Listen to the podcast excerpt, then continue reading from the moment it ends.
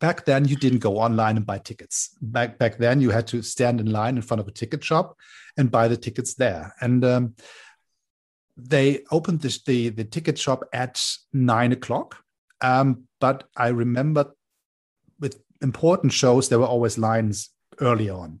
So I went there in, in the middle of the week at six o'clock, I think, and I stood in front of, of the mall. And then they opened the door of the mall. I ran through the mall to the ticket shop, and I, I sat on the floor. I was, I was the third one in row uh, in line uh, for, for for them to open like three hours later.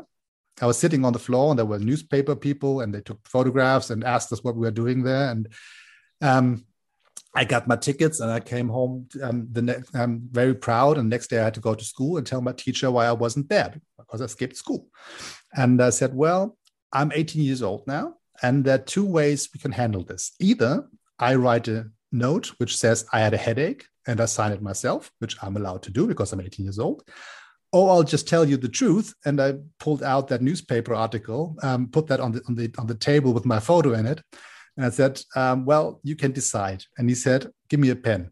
And he he signed that that newspaper article as a teacher does when he gets a note that you were sick. So he said, "Okay, this is accepted," and uh, that was it. I said, "This is the right guy."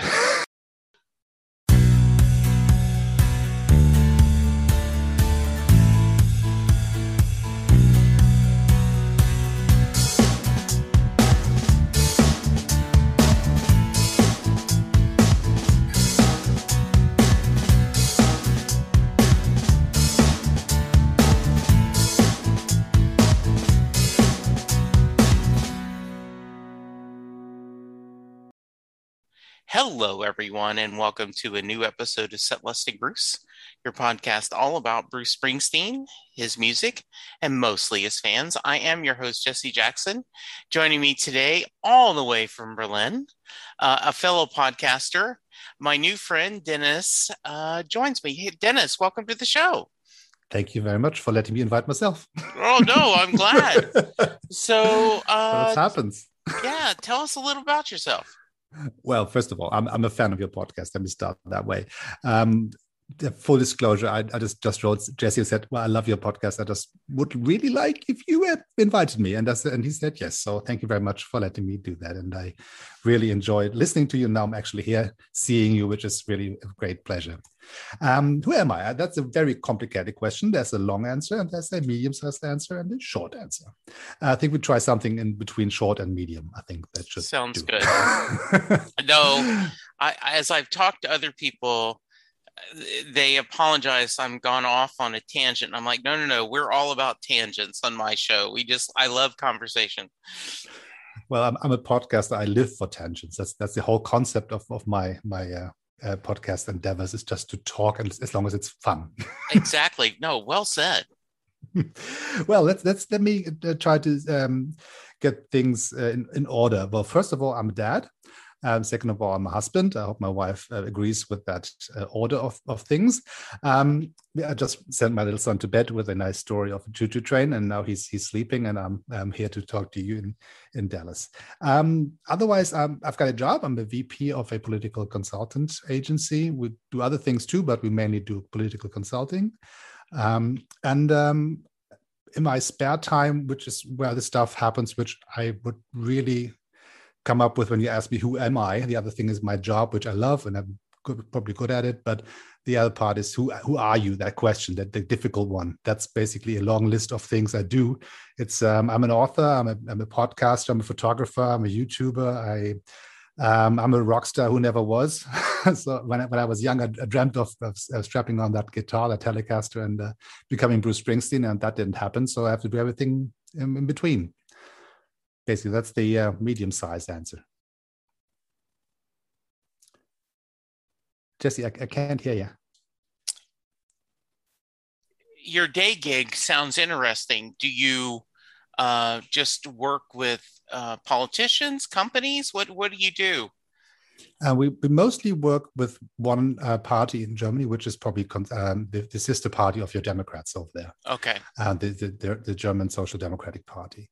That's the um, we actually belong to them. They have, have a few um, different companies that belong to them, and we are one of those.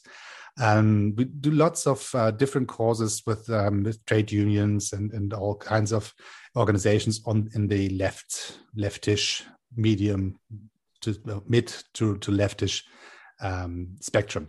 And uh, we also have different companies who work with us who don't really care about any politics. They just want uh, to hire us as a, as a communications agency, or we produce podcasts and we do produce magazines and and all sorts of uh, publications. Um, but our main gig is is um, helping our our mother, basically the Social Democratic Party, um, win elections, and we just did. Oh well, that's good news. So they're, um, they're, still working on the coalition, but um, um, the, the the general election was just a, um, a great success, a very surprising success. And in Mecklenburg-Vorpommern, which is a state government, we just uh, um, um, made sure that the the incumbent stayed in office. Well, good. Uh, I know it's a it's a crazy time politically across uh, the world. I mean, not just I know we feel it's a crazy time in the US. But then when I see the news talking about, you know, Europe and, and other countries, um, it is a crazy time for everyone. Uh, COVID has just been just something that we don't seem to be able to get out of, and it it's scary, scary for me as a as a normal citizen, and it doesn't feel at times that my elected officials seem to want to hear what I have to say. Yeah, you're in, in, in Texas, right? So I am in Texas. I, I, I gather you have one of those um, governors who's not really listening to the exact science. That, yes, yes. As is that diplomatically s- enough for someone? yes, no, that's very well. I tend to be more on your side of the agenda, and most of the elected officials in Texas tend to be on the other side uh, to be very, uh, very conservative and very, um, and and you know, very strongly into the Republican Party. And and what what really bothers me, Dennis, and I promise we'll get off politics in a minute, but it, in, at least in the U.S., it has started being us against you versus hey we both want the same goals we just disagree how to get them. Like we want in the US, for example, we want everyone to have health care, but we just disagree how to do that. Instead, it's uh, no, you're a horrible person because you want to spend money on infrastructure versus, well, you're a horrible person because you don't want to spend money on infrastructure. And it's very fractured. Yeah, yeah. Um, I lived I lived in America for for a year in 1992. So basically, okay. I was I was able to to pretend to elect Bill Clinton to office when when I was in okay. high school. We had these fake elections, and uh, Ross Perot won, I think, in my, my, high school in West Virginia. So um, I, I, know what what you mean, and there's a certain trend and. Uh, this is saying when America catches a cold, every, uh, sneezes, everybody else catches a cold. Basically, that's uh, I think that's how the saying goes, and um, that's probably true. Um, lots of the mm. things you describe, um, you can see in Europe as well. Um, yeah. You have the Brexit in, in, in, Britain. That's where my family comes from, and I um, look at that and I just shake my head and say, "What happened to to Great Britain? That that can't be the country where my, my dad's from. That I don't know what's going on there." Yeah. And uh, you see that in Eastern Europe a lot. You see that uh, across Europe basically, and in in Germany we have um, parties who act basically like copycats of um, of the the Trumpian version of the um, the Republicans, and uh, besides those, everybody else in the German Parliament could be running for um, office in America as a Democrat. That's a funny thing about. We do have wow. left and right parties. Um, we have the Christian Democrats who are very conservative, but if you look at um, the Democratic spectrum over there, they're still on the Democratic spectrum, um, yes. which is which is interesting. Um, I think Germany has learned one thing after World War II, which is try to stay in the middle, work on consensus, and then you will then you won't get into much trouble. Um, basically, it was one of the things we learned from you guys after yeah. World War II, and um, there there are big uh, factions of people who try to scrape away at that consensus. There are people who uh, tell you that wearing a mask is like um, um, totalitarian um, regime coming to get you.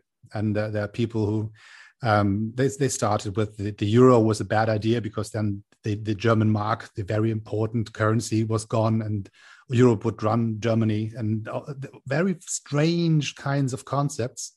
Uh, but they they keep getting traction, and um, if you look at what they're doing, they're they're copying a lot of the things that uh, the Trumpian uh, Republican Party did, and um, as you probably gathered, I'm probably I'm probably very clear that I'm more on the democratic spectrum, but yes, um, absolutely, as a, am I. A, a, real Republican Party, from what I understood originally, um, does not exist anymore, for, as far as I can see from over here.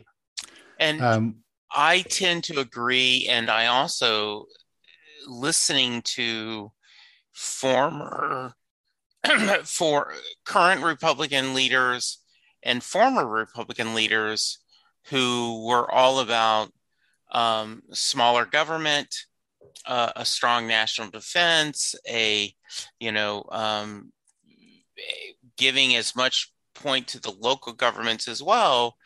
Eh, you know, has changed to this very almost judgmental hypocrisy of I want to tell you how to live. I, you know, uh, they have become very, very.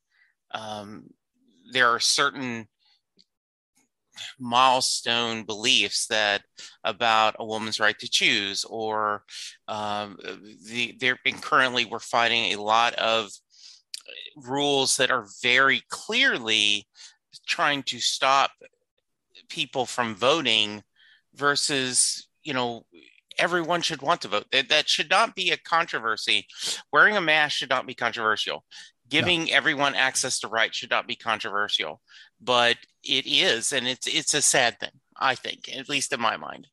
Yeah absolutely agree but i think with with an eye with an eye or ear to our listeners um, maybe we should yeah. um, what is it they, what they say? Um, shut up and sing? Is that What, yes exactly. that's exactly what we dennis i was exactly what you were going to say dennis. Uh, talk about growing up. So yeah. where did you grow up and what kind of music did your family listen to okay otherwise i could just talk about the song growing up which is also good yes, for an we hour, could do so. that too we could talk about yes we could but the, the, the, original question um, I grew up in Hamburg um, in the northern part of Germany. I moved to Berlin when I was around 30 or 35, I think, um, for, for my job. But otherwise, I'm, I'm from Hamburg and I still feel like I'm from there. I'm just living here while I have to. Basically, that's strong roots. Uh, my dad's from England. My mom's from Hamburg, and they met when they were young, and uh, they stayed. Um, I think my dad left England when he was around 19 or something and went to Hamburg and met my mother and stayed there. And um, he um, brought the Beatles with him, I guess. That's um, sure. in, in, a suitcase. And uh, the Beatles also started in Hamburg. So there's definitely a strong connection. My, my mom's also a, a Beatles fan, not as as hardcore as my dad used to be. She was more like a casual fan, but she knew all the songs and uh, she loved Paul McCartney. And um, there's also a huge amount of music that was in my my family um, back then. There was like the, the, German rock stars like like Peter Maffay and Udo Lindenberg and people like that, um, who I always thought, well, as long as I can see Bruce, I have to look at what what they got, what these guys are doing, and and just kind of uh, on a German scale, that's probably the, the closest we have to like real icons. There are a lot of pop stars and a lot of people who are very well known. But if you just look at the the really top tier, they're just two or three up there, and um, those were the ones my my my, my parents um, let me listen to and what they listened to. Um, maybe added some left-leaning child children's music. There's mm-hmm. some really fun stuff when you when you look at it now. It's it's weird. Uh-huh. it's, it's, it's fun. It's on the right track, but it's, yeah. it's a little little too easy answers for a very complicated world but uh, lots of pacifism and lots of um, social justice issues and um, play with not with the right kids but with the real kids not not the ones they tell you to play with but with your real friends. Sure. Music like that basically. That's um, what uh, my mother especially gave me. So dennis um, you mentioned and and i wondered about that. You know is there a sense of pride among fans of the beatles that you know, over and over, people talk about like the um, Malcolm Gladwell talking about that them playing those hours of in the German clubs is what helped that crucible them grow into being the Beatles. Is there a sense of pride about that among musicians or or music fans there in Hamburg and in Germany? Yeah, I, I think so. I mean, that's probably an age thing too. I think that sure. the kids don't don't really. Well, I, I, think whoever listens to the Beatles says, "Well, this is good music." I think right. you wouldn't find anyone who says, "What what's this?" Right. But uh, the real fans and the people who really have a connection with them, they probably, I would venture a guess, would probably start maybe thirty-five upwards. Those yeah. maybe, and um, when you when you when you're in Hamburg and you walk across the Reeperbahn and uh, then you walk into the Große Freiheit, which is one of the little side streets, and there was a club there, the Star Club. This is, that's where the Beatles played when they when they were when they're I don't know twenty or something, very young.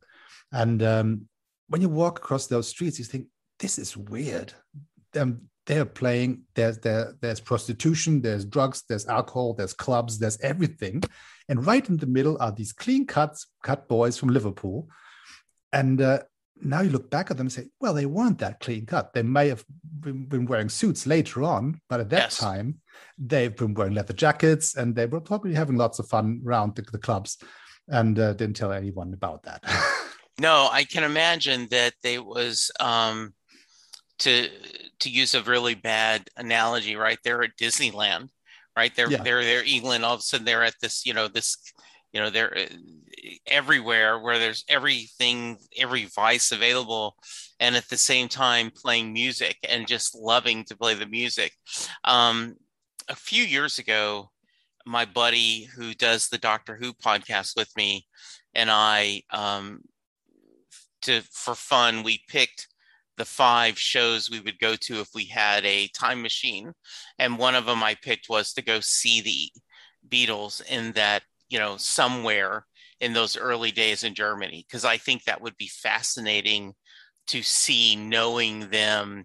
The same thing I wish that um, I would love to go see Bruce like in Houston, Texas, which is only, you know, three hours from where I grew up, you know, in the middle 70s, right? Just mm. where he would have been outside his element, but still trying to work his shows.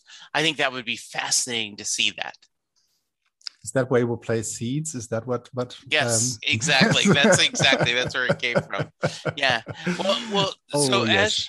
as as you start getting older, um, you know, your teenage years, your your university years, what kind of music were you listening to, and when did Bruce enter the picture? Well, there are basically three big parts. The first part was Elvis when when when I was a, a, a wee lad, as my my my, my nana would, would call me. Um, Elvis was everything. That was um, I had these sure. tape at my tapes. Hound Dog and Jailhouse Rock was. I, I remember dancing to Jailhouse Rock in my elementary school the, the the gym was closed for renovations and we had to move into a music room and, and uh, do some exercises there. And they didn't know what to do with us so they put on some music and let us dance the jailhouse rock. And we we sweated more than we ever did. Oh so yeah that, that's, absolutely. that's, so that's where everything started basically. And uh, the second part was um, michael jackson. I think um, there, there's not a kid in the world my age who hasn't had a love affair with that music and that that myth and the the magical uh, everything about it wasn't that just that person. There was much more. There was there was a, a was like, like like watching a disney movie you could actually enter it and stay there in that that's headspace. And there was so much fantasy and magic and pretending to be michael jackson dancing around and wearing one glove to school and all that. Sure. And um, after after that came bruce pretty much when in 1988 or 89 i just asked my friend this morning whose whose fault it is um, when exactly that moment was. And he, he wasn't quite sure. It was 88 or 89 and uh, that happened in my high school. Um, there was a student concert and there's always these the the um, the fifth graders have their little xylophones and they start singing and they do all these every group and every age group has a certain time slot to fill and they're the, the, good ones and they're the bad ones and they're the ones where just the parents think it's great and um, at the end of those uh, school concert there was always one slot for a band for a rock band from the school to play. And there was one band called the Better Straits with the singer Markus Siebert. And uh, they walked on stage after we had suffered through one and a half hours of every Beatles cover you could imagine and, and, and, uh, and uh, California Dreaming sung by the school choir and all, all, all that. And uh, in the end, there was just one band, and those folks walked up on stage. And I am very sure that they thought they were playing a stadium because they rocked the house. It was amazing. The, the guy was was was wearing a, a bandana, a t-shirt, and tight-fitting jeans. And had his guitar slung very low. I remember that very very clearly how low the guitar was. And um, they they played four songs, and um, I loved every one of it. I'm not. I'm now I know that they were all Springsteen songs, but I didn't know the songs. And right. when, they, when it came to the encore, which was very unusual because we're not allowed to play encores at that school um, uh, concert, but they just did because that's they were a rock band and they were the last on the bill, so that's what they did. Yeah, and they played they, they played Born USA. And in my German high school back in the late '80s, uh, young me stood on the, sta- on the on the on the folding chairs with everybody else, we screamed our lungs out, singing "Born the USA." Um, we were clapping our hands so hard we were screaming we were sweating. It was amazing what happened in that room. And uh, afterwards i turned to my parents what the hell was that? I've never heard this music. What was that? And uh, they said well that's bruce springsteen. I said how was that not in my life before? Where was that and uh, we asked friends of my my, my dad's who had um, a good record collection. He said, "Yeah, I've got some Springsteen stuff. I'll make you a mixtape." And I uh, didn't get a mixtape. I got one side with Born the USA, and the flip side was Tunnel of Love. The Born the USA side was written with a blue pencil, uh, with, a, with a blue pen and a red marker on it, so like, like a text marker. And the other side was Tunnel of Love marked with blue and blue. And I remember that that tape. I carried that around forever. I listened to it back to back to front and front to back, and uh, that was actually how the whole thing started. And um, thanks to Markus with his with his band, um, and I just didn't listen to the music. I wanted to be that. I said. I, I want a guitar. I want to sing. I want to write. I want to do all that stuff. Not Bruce. I wanted to be Markus, because that's the guy I saw playing sure. that music. And after a while, I figured out, well, Markus was a nice guy and he's really good, but there's actually someone called Bruce, and uh, that's actually the one I wanted to be. So that took me all through high school with my bands, school bands, and um, most of my college years. And um, in the end, it, most most school bands um, they finally settle into adult life, and then they have the guitar in the corner and say, well, now I could actually afford the good guitar Yes. But I don't have a band anymore. I don't have time. And uh, people would look at me funny if I just jump up and down and, and, scream my head off. So you kind of move away from that. And that's always a little bit of pain that uh, stays with you because you never actually went all the way. And uh, when my son was born three years ago, we we watched uh, pretty pretty much closely afterwards. There was the the, the Broadway show, mm-hmm. um, and we watched that on, on Netflix. And uh, we, we don't really watch television with them um, if we can. Um, last first two and a half years we didn't watch any television, um, but with that that was an exception. I had I sat yes. him on my lap and said, "Just look at this." He had no idea what I was talking about, but he was looking right. at the guy with the guitar, and I said, "Daddy wanted to be that." That was the first choice. Everything else is Plan B. Plan B is fine, but that's the thing. So he got the truth right there, and uh, let's see what, what happens with him. Maybe he will be the one picking up the guitar again later. Right. I think both Little Steven and uh, Bruce have talked about uh, the the numbers of how many people get a guitar and how many then a fewer amount of people actually learn how to play it then a fewer amount start a band and you know and you go through to you know one out of whatever thousand, ten thousand, whatever number to be, actually reaches a point where they can make a living at it, much less be as successful as Bruce has been or, or other artists. So yeah, I, I I get that, right? And but you also, I think of the line of in the wish, all the things that guitar has brought us, right? So I assume also, Dennis, that there has been that joy and that satisfaction in your life by learning that guitar and and and having that dream and still picking up and playing for it. I assume you play for your kids. Sure, sure. Just did that today. yes, that's great. That is awesome. Yeah. You you you're very it, it's interesting that your first exposure was a a Springsteen cover band. You know, I, I'm sure you know the the story that we talk a lot about here that often seeing Bruce live is what moves you to a different level. And yours, it was a copy of Bruce live, but it still was the same thing. Can you articulate what about that music spoke to you so much and made you go, "Oh my, yeah, that's it. This is this is what I've been looking for." Well, I think a few of your guests have all, all quoted um, Jon Landau made me mu- made me listen to music for the very first time or something like that. Made me feel like I was listening to music for the very first time. I think that's right. the quote. And and that was it. That was basically it. Before that, I I loved um, maybe there was something with the the the the jailhouse rock experience. I think that's pretty close because there was some something which was very bodily. There was that, was, that grabbed you by by by the lapel and, and shook you basically and said, "Well, now you all shook up." Basically, yes. so that's what happened. And in that that that auditorium, I could actually feel that music kick me in the gut and said, "Now listen, this is important." This is not some kind of school band these are not the best musicians of the school or whatever. There are no five minute guitar solos. This is just important. And that was just the bodily part first. And then I started listening to what what, what uh, Bruce was singing and uh, diving more into the the lyric side uh, um, and discovering so much more than just that.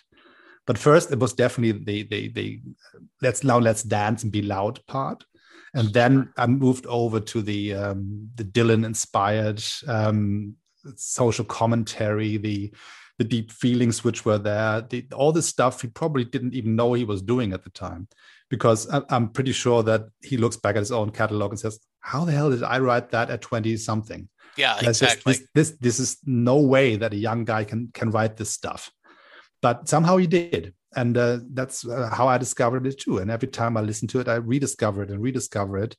And I'm really surprised when I dive into an old album and say, I, I knew it, this was here, but why didn't I catch this earlier? So the, the, the Springsteen discovery is maybe a process which never ends. Maybe that's what it comes down to. Yeah, and I think of that line in the Letter to You documentary, right, where Dylan had said, if this guy's not careful, he's going to run out of words in the dictionary, right? So yeah, he tried. He tried. Yes, he did try. um, so um, you've got that cassette. It's got the two uh, albums on it.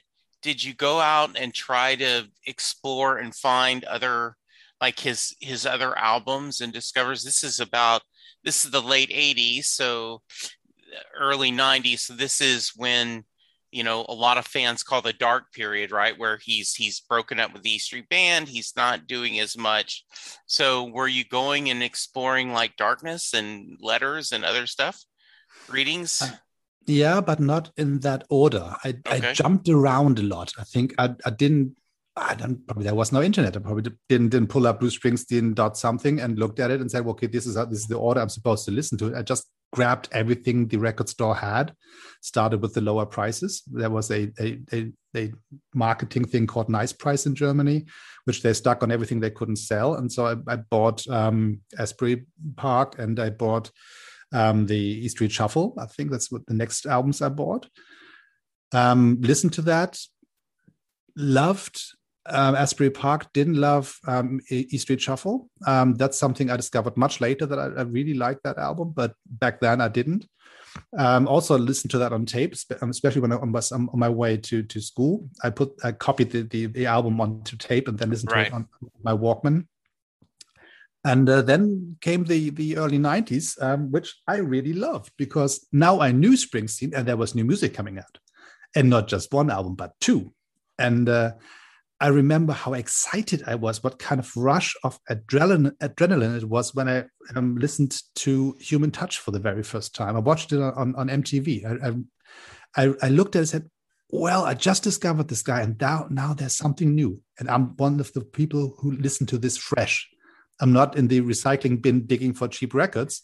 I'm here for, for the new stuff and uh, I love both albums. I, I have a favorite. I, I of course, it's, um, Lucky Town grabbed me as a uh, as a rocker more than the other one, which is fine. I, there's a lot of people um, um, looking down on it, but I think it's a brilliant album. There's too much yeah. gloss on it. It's it's a bit too sparkly. But those were the '90s. That's what you did in, in, in a studio especially when when you went uh, and and um, didn't have your band with you, but but a producer, and they bought the in the best musicians, right. and that's just what they did. Yes, and I don't think there's any record in the beginning of the '90s which sounds um, better than this. Yes, I, I just love the albums, and um, I know I, I know why I like the the, the uh, um uh, no what's it what did I say the Lucky Town. Oh, my, my, yeah. my, brain, my brain.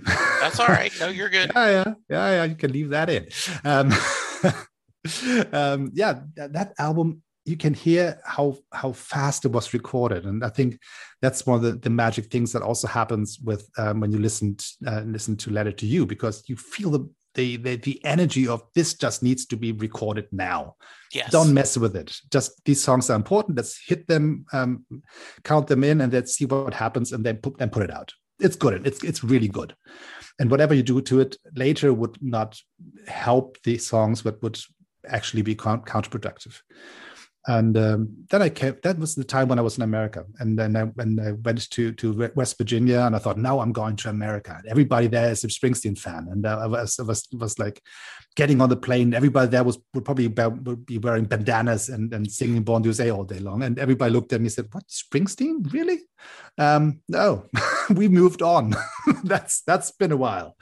So everybody in my high school was into Metallica and Guns N' Roses and Garth Brooks. Basically, we had yes. those three um, uh, groups in, in high school. They two of them talked with each other sometimes, and the other group didn't talk to anyone else. So, and I was in the middle. I said, "Well, Springsteen does everything. Of uh, there's country, there's rock, there's everything in there. Why don't you just listen to Springsteen? It's easier."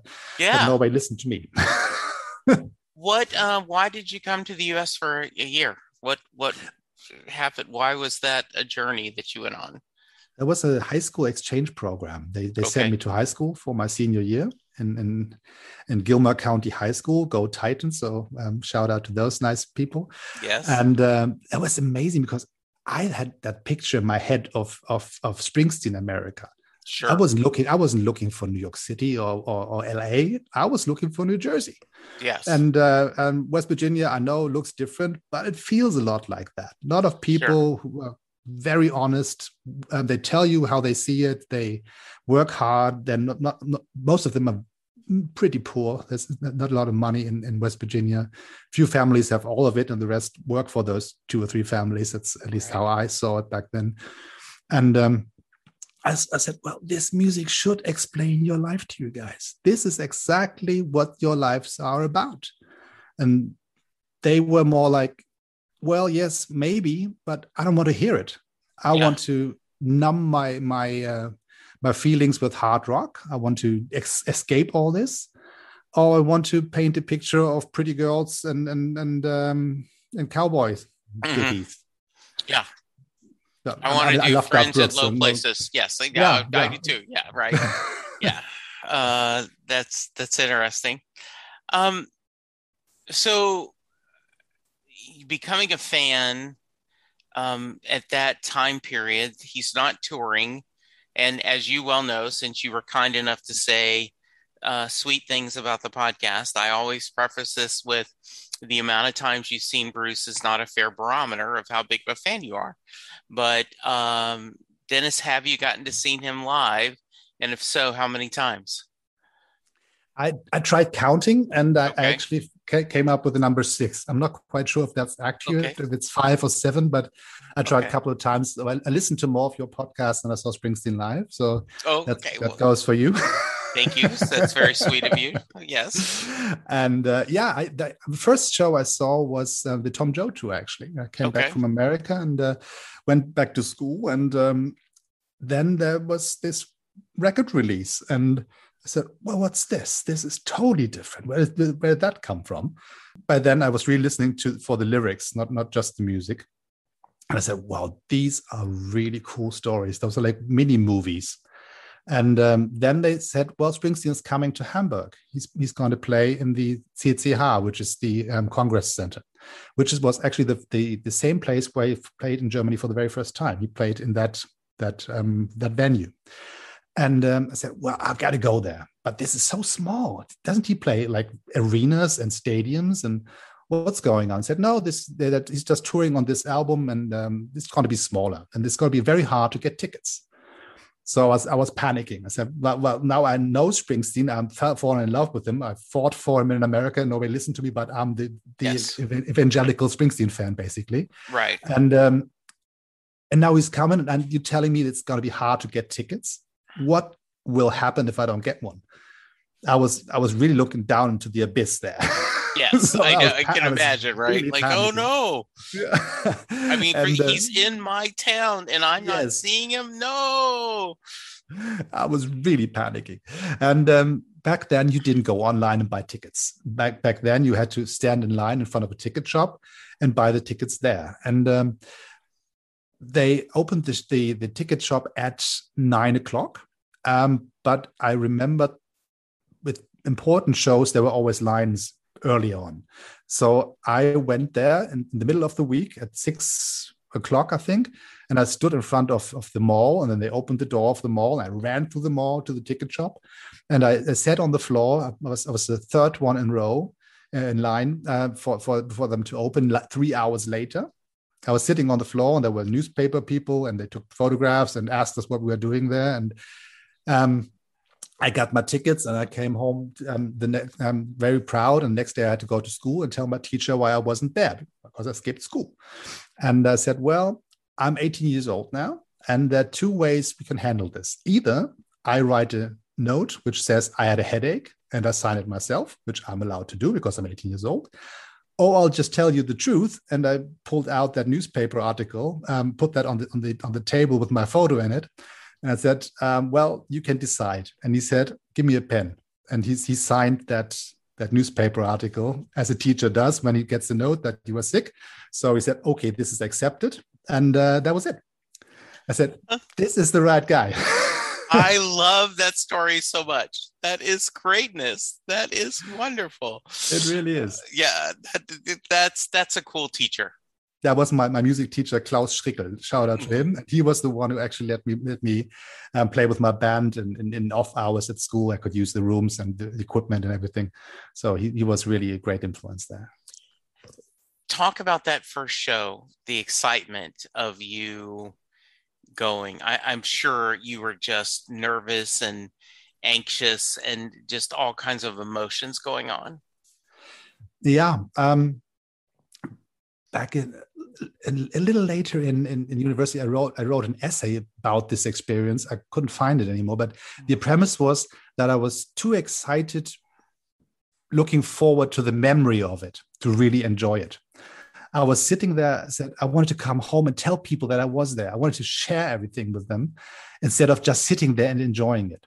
So what I did, I, I, got my little dictaphone out. You remember these little tape recorders, tiny ones with the tiny mini cassettes in it, which you used at the office for for like um, like memos and letters and stuff. And I had one of those. I took that to the to the show, put my finger on the little red LED or whatever that little light bulb was, and I pressed a record and I held that to uh, to my side so nobody could see it, and I, list, uh, I recorded the whole show. And um, I kept looking at the little light, uh, just just hoping that no one would see that little red light um, blinking. And uh, at the end, I just put that away. And when the last two or three songs, we were able to rush the stage. Everybody was supposed to sit there and be quiet. I think at one point, you just said, "Shut." Yeah. because this is not one of those shows. This is a different kind. You can bleep me if you want, but otherwise, that's just a no, quote from the boss. Okay. So. Yes, exactly. and uh, because people started clapping and said, no, no, no, no, no, you're going to mess these things up. This is not about that. This is something different. And in the end, he just opened it up and played a few songs. Everybody just rushed the stage and sang along and danced. And I was standing in the aisle, maybe 10 feet away from him. And at that moment, I just had no idea what I was seeing. I did not register what I was seeing. I, that was over so fast that I didn't really enjoy it. I enjoy the memory of standing there and telling the story, but at that moment it was so surreal that I was actually standing there. Um, that's something that I tried to make up for when I was at a club concert of, of Jon Bon Jovi when he did his solo stuff, and I was able to play in a club. Uh, I was going to, to club where he played with his band, and I was actually standing from the stage. Uh, I looked at his boots, and I could see that his his, his heels were scruffed, and, and and that he didn't wear the new boots. He just wore the old ones because they were comfortable. And right. I looked at, at, every detail on stage. When he dropped a pick, I said, "Well, maybe he will get that later or something," and and that's where I actually tried to recreate that memory. Um, with, with, with pretty close. It's New Jersey, but you know, it's right. not the boss. But um, at that moment with Bruce, there was just too much, basically, for my my my emotions to to really um, register everything. But and, and, the tape is terrible. I, I, still have it in my my my my cupboard. You can see behind me. There's a yes. big suitcase with all lots of Springsteen tapes in there, and it's not one of those illegal things you sell online. It's just my little terrible recording, and I don't even have a dictaphone, so I have to buy one on eBay sooner or later. But well, still there. And I think that's a great example of we often talk about trying to be present, mm. right? Like in, you know, where you're worrying about recording stuff or, or taking photos or and just instead stopping and enjoying the moment you know uh, i think that's really good advice for whether it's a concert whether it's a sporting activity whether it's dinner with your family, that too often we're not enjoying the moment. And and I think that's one of the reasons why Better Days is one of my favorite songs because I think in a lot of ways that's what that song's about is enjoying the journey. So I think that's interesting that the young you was looking back at it, you enjoyed it, but you could have been more in the moment yeah, the, the, late later with other Springsteen shows, I was more able to do that. But at that moment, it was just a, a little bit too much, I guess. sure, no, that makes sense. Uh, so, talk about some of the other shows you've gone to. Any stories you want to share? Where uh, have most of them been in uh, in Germany, or have you gone through Europe uh, to see them? What talk a little bit about that? Basically just just Hamburg and Berlin. Um, okay. the, the, the, the, second show I saw was that uh, reunion show, and they did they didn't come to Hamburg back then with the E Street Band, but they went to Berlin. And I told my parents, what, whatever happens, this guy is coming. You know, we all agree he's the best, but now he's actually bringing the E Street Band. No offense to the other band, which was, were fine musicians. Yes, but absolutely. This is Clarence Clemons and and and Nils Lofgren and, and all those. I need to go there. And I said, well, we need to go there too. So what we did, um, we got my, my, my parents had a camper van back then, and we got my whole band and my parents, and we all hopped into the camper van and and drove. Um, now it's three hours. Back then, with a with that old bus, that probably was like five hours, four and a half, from Hamburg to Berlin back in, in, in, the eastern part of Germany, uh, of east, east, Well, it's yeah, it's go to east, and then the eastern part of Berlin. It was already, of course, um, one city, but it was still the eastern part of Berlin back then, in the Wuhlheide, a very beautiful concert venue, open air. It's in the middle of a forest. It's like a deep crater basically you go down and then and then all around you got trees and in the evening the, the, the moon comes up over the stage and i remember my mom also tells me we're pretty sure that we remembered the same way that when he played uh, Born to Run, the the moon was coming up. Um, oh, nice. Maybe that's maybe that's a legend. I'm not quite sure, but it's a family legend. We both agree that it's true. So yes, there you go. There you have it. Um, and we, we I was there with my band. And that was the that was the magic. I, I wasn't there with my parents or by myself or with my girlfriend or whatever. I was there with my band, and I was pretty sure back then that was still a possibility. Right. yeah. Well, you know, know how that uh, ended up. But at that moment, at that age, you when you pick up a guitar and you play in the band in school, you are pretty sure that that is a real possibility that you could actually one day stand on that stage. So I wasn't just listening to Springsteen and, and, and the band and, and, checking out everything. I was looking at the amplifiers, I was looking at the cables, I was looking at the set list, I was looking at everything I could find and, and, and soaking up every little bit of it.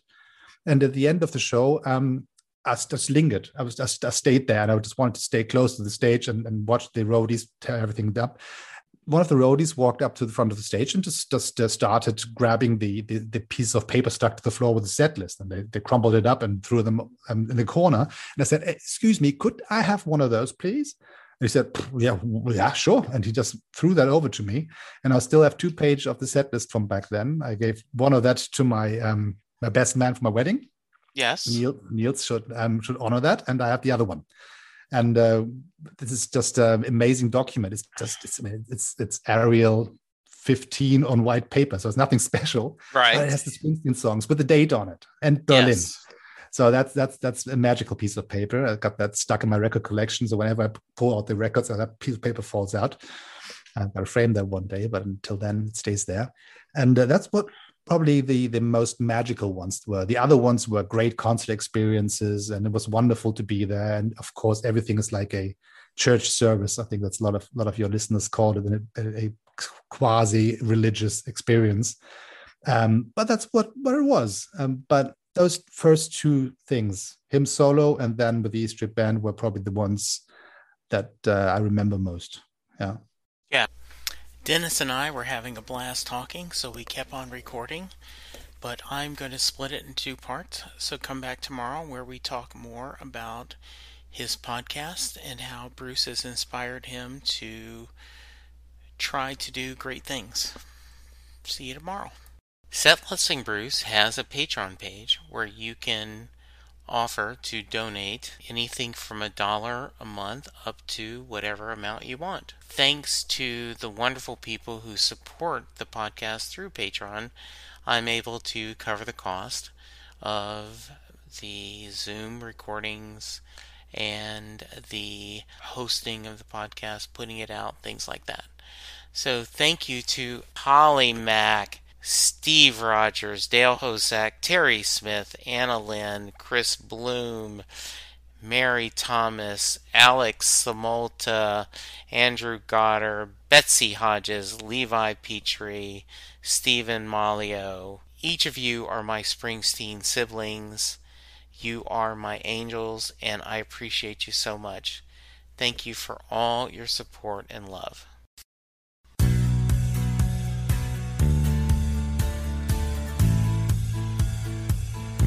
You just heard the fun talking, hard rocking, music loving, album ranking, fan thinking, joy spreading, lyric reading, story sharing podcast that is the one, the only Set Listing Bruce. The theme for Set Listing Bruce was written by David Rosen, used by permission. It's NFL draft season, and that means it's time to start thinking about fantasy football. FantasyPoints.com features industry leading experts and prognosticators using proprietary hand charted data to help you score more fantasy points. FantasyPoints.com is the place to go for whatever kind of fantasy football you play. Whether you play fantasy football, daily fantasy sports, or do a little bit of everything, Fantasy Points has the meticulously researched content to guide you to victory. And why wait for the fall? Fantasy Points also covers the new spring football league, the UFL.